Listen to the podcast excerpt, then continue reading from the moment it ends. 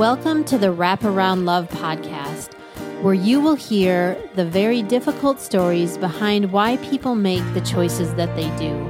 As we share these stories, you will be inspired by how the love of God transformed each person's life when individual Christians chose to consistently engage by simply being someone who gave what we call wraparound love. Welcome back to the Wraparound Love podcast. My name is Janine Wagner, and I'm here with my friend Barbara Robinson. Barbara, hello. How has your week been? Very busy. Very busy. Yes, you are like super mom, super grandma, super employee, the whole scene. Hmm. She has that's no words. What, that's not what they say. okay, before we get into the rest of the podcast, we've got some cleanup from last week. Mm-hmm. So, first of all, people are not enjoying our cliffhangers.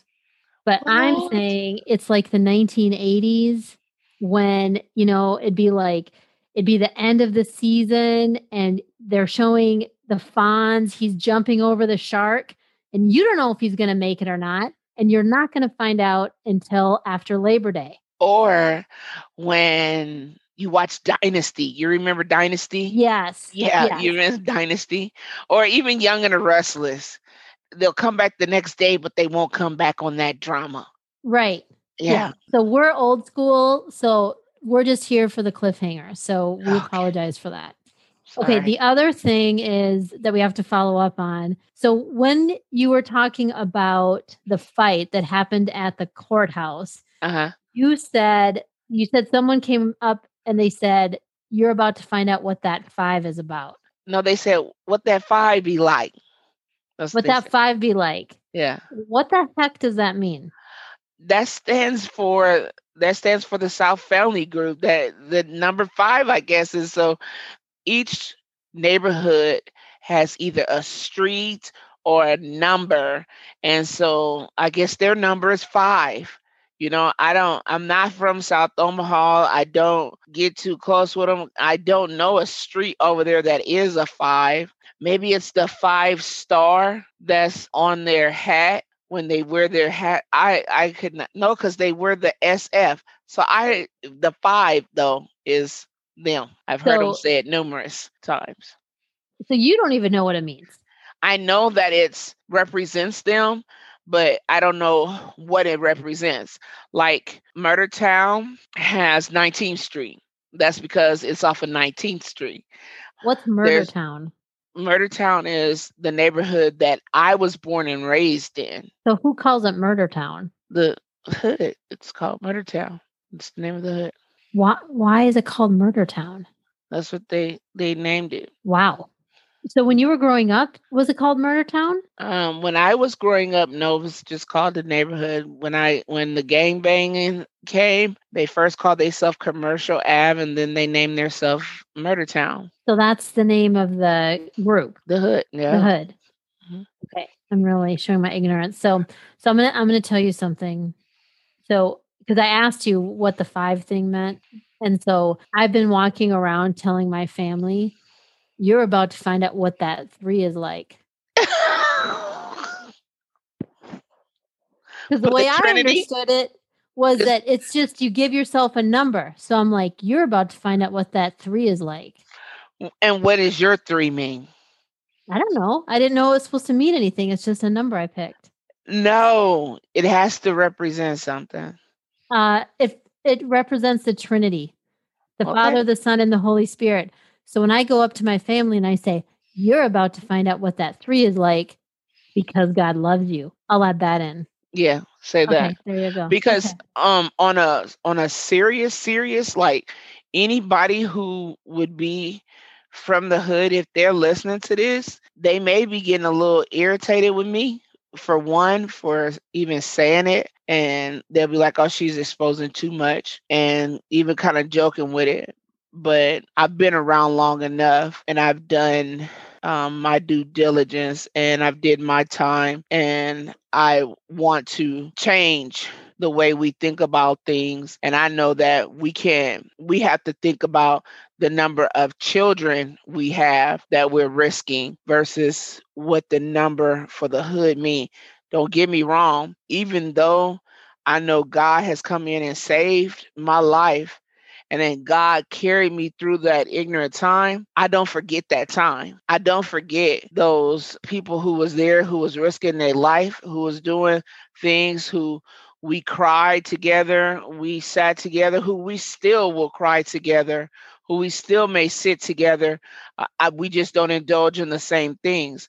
I, I always have respect for that because you have to know about that life to be able to respect it and you can really do some changing of that life if you've really been through it and if you have a voice that is bold enough the way God has given me my voice, I'm going to educate and I'm going to push for the change. And I don't mind talking in front of whatever platform to help get that change. And so, do you have faith after everything you've gone through, everything you've seen, and even things you're experiencing today that we haven't gotten into yet, that change can happen? You still believe that? I believe that just like with gangs, with church people, with business people, with religious people, with spiritual people, gangs, all of these things can can change, but everybody's not going to change. Everybody's not going to turn around and give their life.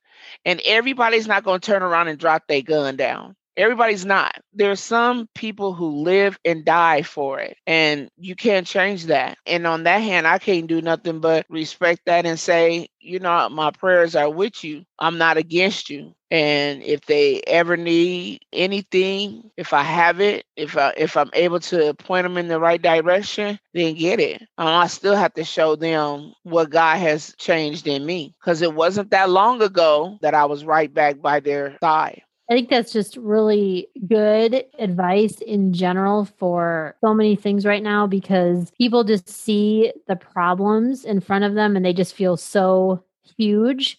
And it's, and really what you're saying is focus on what people that are open at the moment to be changed don't get overwhelmed by what's not going to change or people who are not ready to change, but be open and available to them also, but don't feel responsible for that. Yep. And also, if you have a way to help, if you can say yes to something that you normally say no to out of safety and precaution and being guarded, say yes sometimes to help somebody, even though they come from a way different area, different background. We all live the same, we all believe the same. That's really good. Well, we could end it there, but I know people want to know what is the next part of this story. So, where we left it, the mistrial had been declared, but I want to talk a little bit about something that was going on in the courtroom that we did not get to. And that is when you read articles about the trial, there's this suggestion well it's not a suggestion it's it's stated that there was a witness that seemed like they were hesitating and they would not name Charles as the shooter. And then in the second trial, that same person did name Charles as the shooter. So in the first trial, there's definitely, as you read the articles, a suggestion that's going along with this narrative that there are, they won't come out and say it's your family, but that there are people tampering with witnesses and tampering with the trial. What happened in that first trial with that witness who would not name Charles as the shooter? I, you know, that young man is still around and out in Omaha to this day. And what he says is that they were going, that his friend was going to go down for it. So he blamed it on someone and that the younger person could get it because there was someone else. Like normally, if a young person is charged with something, they go to juvenile court. So people have been known to take advantage of that. So what you're saying is that the people that were there that night, whoever knows who the real shooter was, they made the decision. Charles agreed that he would take the blame for the shootings, the murders. Is that right? I can't say that my son agreed. What I can say is what this boy is saying is that they were going to blame that the police was trying to arrest his friend. His friend was caught on his way and you know, I don't want to speak ill of this young man. This young man has since been murdered himself, but he was caught by the police on his way out of town with blood on his shoes and he was dressed in the attire that they described as the shooter. So he was stopped by the police that night? Um that morning or that night. Yeah. Okay. And he was dressed not not the witness, the witness's best friend. And he was dressed in the clothing that was described as the shooter. He had long dreads and he had um, blood on his shoes and he was going to catch a bus out of town and someone called in on him and he was taken in by the police and he was released. And then somehow they knew that my son and my son's friends were there as well. And my son had been really back getting in a back and forth with the police. You know he get pulled over. He was very disrespectful. I'm not gonna lie i know that for sure. My son was very disrespectful to the police. He hated them he hated him. The boy he was running with, the police hated him. The boy that my son was running with, and so and but my son had love for him, and my son felt like they picked on him. My son would be very disrespectful, and I told my son not to do that. That it would come back to haunt him. And here and we are. And here we are. So this young man, he was the witness, not not the one that they found blood on his shoe, but that was his best friend. So he was the witness. So he's described in the first trial as being reluctant. Yeah, no, he he wasn't reluctant. He said he didn't know. He he said he didn't he didn't see the shooter in there. He couldn't remember who the shooter was. He was answering the questions. He just wasn't giving them what they wanted to hear. And then the fight broke out. To me, I feel like he just was intimidated all around by the police, by the other hood. He was just intimidated. So of course he going to come back because if anybody who messes with a murder investigation, you get arrested. If you're tampering with a witness, you get arrested. So in the second trial, when you read the the news articles, it's clear he said Charles was the shooter. He identifies him. So he, at this point, is just really saying what and at, needs and to be be said. at that point, and at that point, he has some charges on him himself. Gotcha. Mm-hmm. He had some charges on him himself that could land him in jail. So he, what we call now, my friends, is a snitch. So that there's the snitch. We That's learned about that snitch. last time. Okay. Yeah. And then his friend that he may or may not have been protecting, but who was taken in by the police that night, he has since been murdered. Is that right? Yes. What you said? Yes. So Charles was convicted in his second trial. And I want to read a little bit from the sentencing of that trial. So he was convicted, and then they have the sentencing. And during the sentencing, and I know my my mom was down there with you when they brought in a child psychologist who interviewed Charles, and they talked about Charles's life. And it in it, this child psychologist said that Trotter did not display signs of a cold and callous temperament that would lead her to conclude he was irreparably corrupt and deserving of a life sentence. She said, although he was raised in less than optimal circumstances, he still has warmth and caring for other people, which is my personal experience with Charles. But you had to sit in there and listen to them talk about Charles's childhood. And I'll just say this, and I, I don't know if my mom has ever shared this with you, but she feels like that's the moment that broke you, listening to them talk about Charles' childhood. So I'm curious, and I can see your face is changing. What, when you think back to that day and just hearing what was presented at his sentencing hearing, what do you remember? What did that do to you inside as they explained his childhood, parts of which you didn't really know. It kicked my butt One, because um, my son spent a lot of time in foster care. And when the system takes your children from you, they are to take your children and place them in a place that is better than you. They're not to put them in a place that causes grief and turmoil. The children have already been traumatized, one, by the dysfunctional living that we lived. They're supposed to come into some proper living. So here they are with a culture shock. Then, if a person is displaying emotional or physical abuse or aggression toward a child that is in a world by themselves, because he was by himself. He had his siblings, but they were by themselves. They didn't have me or their dad to filter out anything. They were by themselves. And the system was supposed to help them. First of all, I was supposed to protect them. But when I failed, they stepped in and they were supposed to.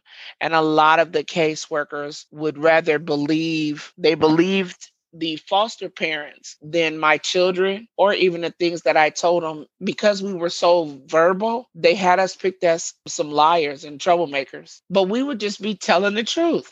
Um, my son Charles used to say that this woman used to hit him, and they never believed him. The woman messed around and hit she got they sent her a little white boy she hit the little white boy in his chest and caused a bruise on him that is when they removed charles and caleb and the little white boy that is when the worker did something then i don't know if she moved Charles and Caleb because the woman couldn't have any kids, or if she said, Oh my goodness, this little boy was telling the truth all along. My daughter's Chanisha told me some woman used to whoop him with the things from the blinds.